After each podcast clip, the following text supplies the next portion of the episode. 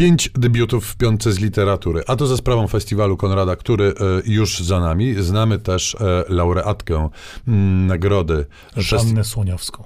Nagrody Festiwalu Konrada, która przyznawana jest właśnie za najlepszy, za najciekawszy debiut roku, przyznawana plebiscytowo, a więc w głosowaniu powszechnym. Natomiast postanowiliśmy się przyjrzeć wszystkim pięciu nominowanym do tej No bo nie ma nagrody. sensu czytać tylko laureatki, trzeba czytać wszystkie pięć nominowanych książek, żeby sobie zrobić taką dobrą wizję, prawda? Tak, szczególnie, że od tych nazwisk e, zależy jakoś na pewno przyszłość literatury polskiej, a w tym roku one bardzo ciekawe, bo każda z tych książek była inna. I już doskonale widać to po pierwszej, y, alfabetycznie, w sensie nazwiska autora, o którym mówić będziemy, czyli o książce Marka Adamika pod tytułem Sensu Sens. Bardzo trudno jest ją zdefiniować gatunkowo, literacko, czy w ogóle rodzajowo powiedziałbym, bo to jest, jeśli to streścić, historia choroby, zapadania na nią, radzenia sobie z nią, wychodzenia z niej. Trochę też y, poradnik, jak żyć dobrze w kontekście chorobowym właśnie. Trochę opowieść o zawodowych zmaganiach rysownika, który właśnie traci swoje możliwości pracy twórczej, ale zarazem bardzo silny jest tam element graficzny.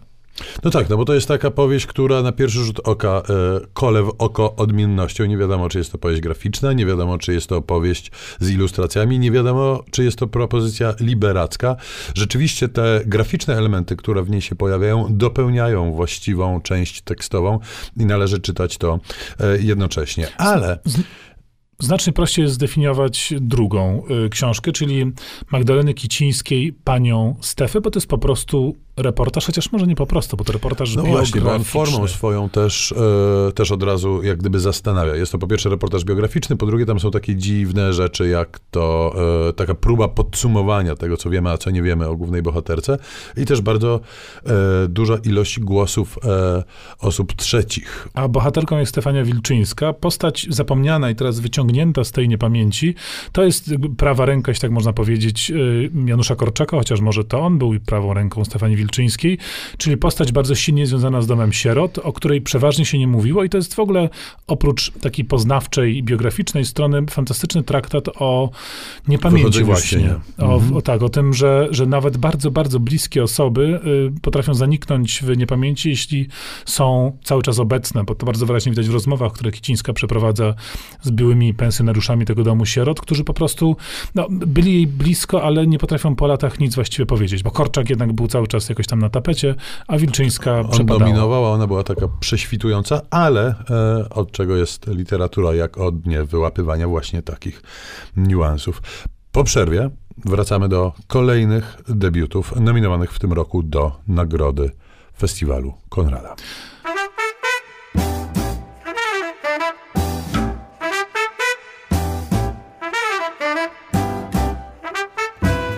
Z literatury. Polecają Szymon Gloszka i Tomasz Pindel.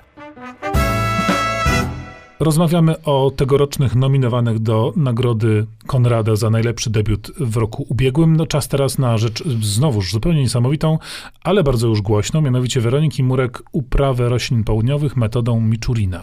To dla odmiany jest zbiór opowiadań. Zbiór opowiadań niezwykle dziwnych, niezwykle Niesymetryczny też zbiór, innych. powiedziałbym. Tak, podam, e, zbiór jest zdominowany przez pierwsze najdłuższe i do tego dorzuconych jest kilka innych. To są opowiadania, które e, rzeczywiście trzeba czytać z dość dużą i wyjątkową e, uwagą. One są bardzo nietypowe. To jest proza ek- eksperymentalna w sensie e, ścisłym. E, Sami już bohaterowie są tacy przedziwni, niepełni, ograniczeni, chciałoby się wie, powiedzieć, w swoim mm, wyglądzie, w swojej obecności. Wszystko jest takie efemeryczno-magiczne, zawieszone gdzieś pomiędzy Śląskiem a Nieśląskiem. Rzeczywiście to jest taka rzeczywistość mm, murek, która funkcjonuje trochę obok świata, do którego jesteśmy przyzwyczajeni. A jest to autorka zwięzła, ona rzeczywiście y, mało słów używa, ale bardzo, bardzo świadomie. No i wreszcie czas na y, pierwszą i jedyną w tym zestawieniu powieść, mianowicie Dom z witrażem Żanny Słoniowskiej. Być może właśnie to ta powieściowość zyskała sobie poklask największy wśród publiczności i sprawiła, że Dom z witrażem został tą tegoroczną nagrodą wyróżniony, bo to jest taka trochę saga rodzinna z silną obecnością postaci kobiecych, relacjonowana przez e, młodą kobietę zaangażowaną w romans z mężczyzną, który z kolei miał pewne powiązania z matką tejże głównej bohaterki, a w tle mamy Lwów Historię. i Ukrainę. Tak, bo są tu elementy powieści historycznej ewidentnie. E, Śledzimy upływ czasu i zmiany, które w Lwowie mm, następują. No i ten witraż e, niszczący w tym domu jest rzeczywiście taką trafną i chyba mm, dość przejmującą metaforą upływającego czasu. Upływającego czasu z perspektywy, podkreślmy to jeszcze raz, czysto kobiecej jednak, bo to jest historia śledzona oczami mm, tych, które tworzą je albo tworzyły je, ją w mniejszym stopniu. No a na koniec kolejny tom ale zupełnie, zupełnie e, inny niż cokolwiek, o czym dotąd w tej audycji mówiliśmy. Tomasz Wiśniewski o pochodzeniu łajdaków. To jest cieniutka, szczuplutka książeczka, zawierająca bardzo dużo, bardzo krótkich opowiadań. One wszystkie utrzymane są w takim tonie groteski, e, czarnego humoru. Gdzieś tutaj pobrzmiewa topor. Generalnie surrealiści. Bardzo wyraźnie są wpływy francuskie, przede wszystkim grupy Oulipo. Italo Calvino też się bardzo wyraźnie kłania, czy Alejandro Chodorowski. Cała gama patronów, nieco właśnie szalonych, nieco nietypowych tym opowiadaniom przyświeca. Ciekawostką też jest to, że mimo, że są to opowiadania, to jednak czytane razem stają się czymś w rodzaju, no może nie powieści, ale takiej kompletnej opowieści, bo mamy tam jednak wyraźnego jednego narratora, który chodzi po świecie, patrzy na nie i wyłapuje z niego pewne elementy, a i niektóre postaci, postaci drugoplanowe się y, powtarzają w poszczególnych tekstach, więc to jednak jest spójne, do tego ilustrowane.